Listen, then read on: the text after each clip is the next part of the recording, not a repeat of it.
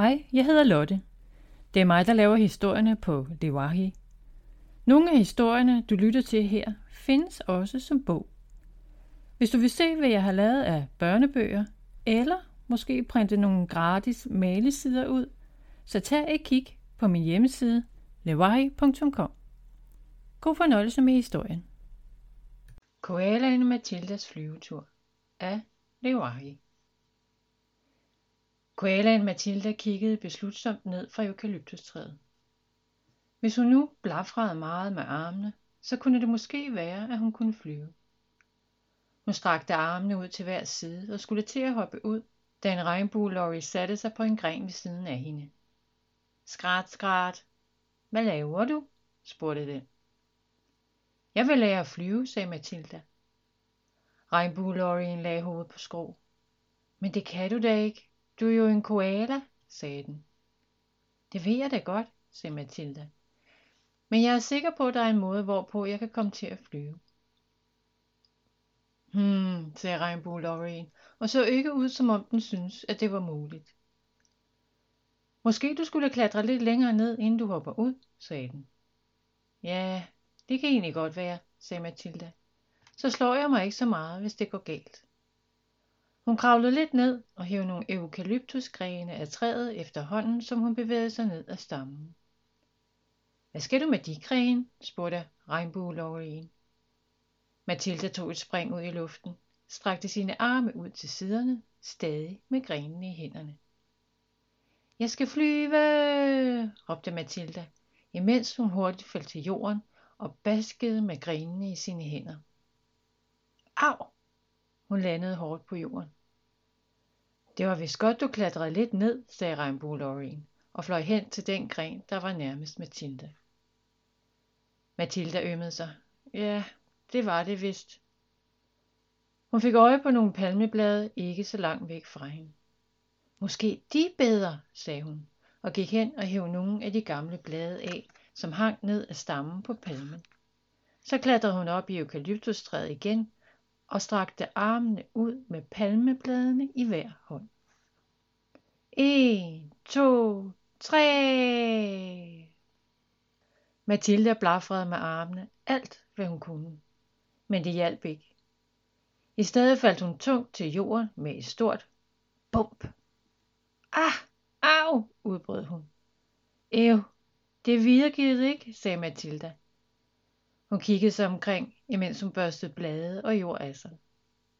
Der var nu nogle af regnbuelorriens venner, som sad og fulgte med fra grenene omkring hende. Hvad med denne gamle paraply, spurgte en kakadu og lagde en paraply ved siden af hende. Tak, sagde Mathilda og klatrede op i træet endnu en gang. Der foldede hun paraplyen ud og holdt den frem for sig med begge hænder. Der var nu kommet endnu flere fugle, som ville se, hvad hun lavede. De talte alle med i det, hun talte ned. Tre, to, en. Bump. Au, sagde Mathilda igen. Det dur heller ikke. Hun stoppede paraplyen i en skraldespand og sparkede irriteret til en sten, så den fløj igennem luften. Jeg har det, sagde en regnbuelorry. Hvis I kakaduer holder fast i hver af Mathildas arme, så kan I flyve hende rundt. Mathilda så håbefuld ud. Ej, kan vi prøve det? spurgte hun. Kakaduerne kiggede på hinanden. Ja, lad os bare prøve.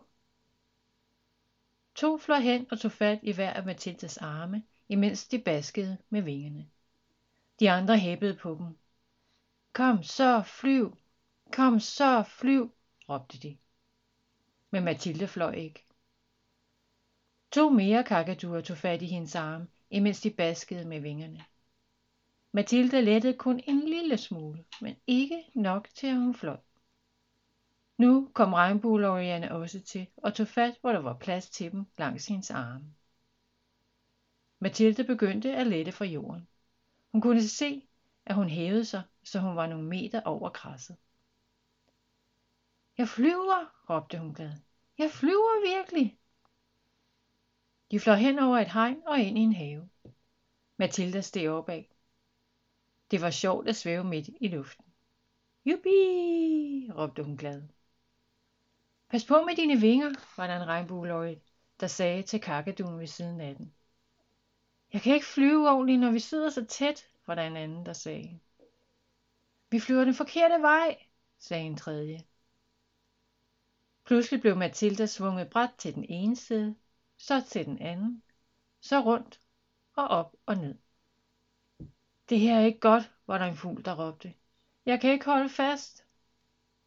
Jeg mister grebet på Mathilda, råbte en anden. Også mig, var der flere, der sagde. Mathilda dalede pludselig mod jorden i en frygtelig hast, med kun én kakadue, som holdt hendes arm. Den måtte til sidst give slip for at redde sig selv.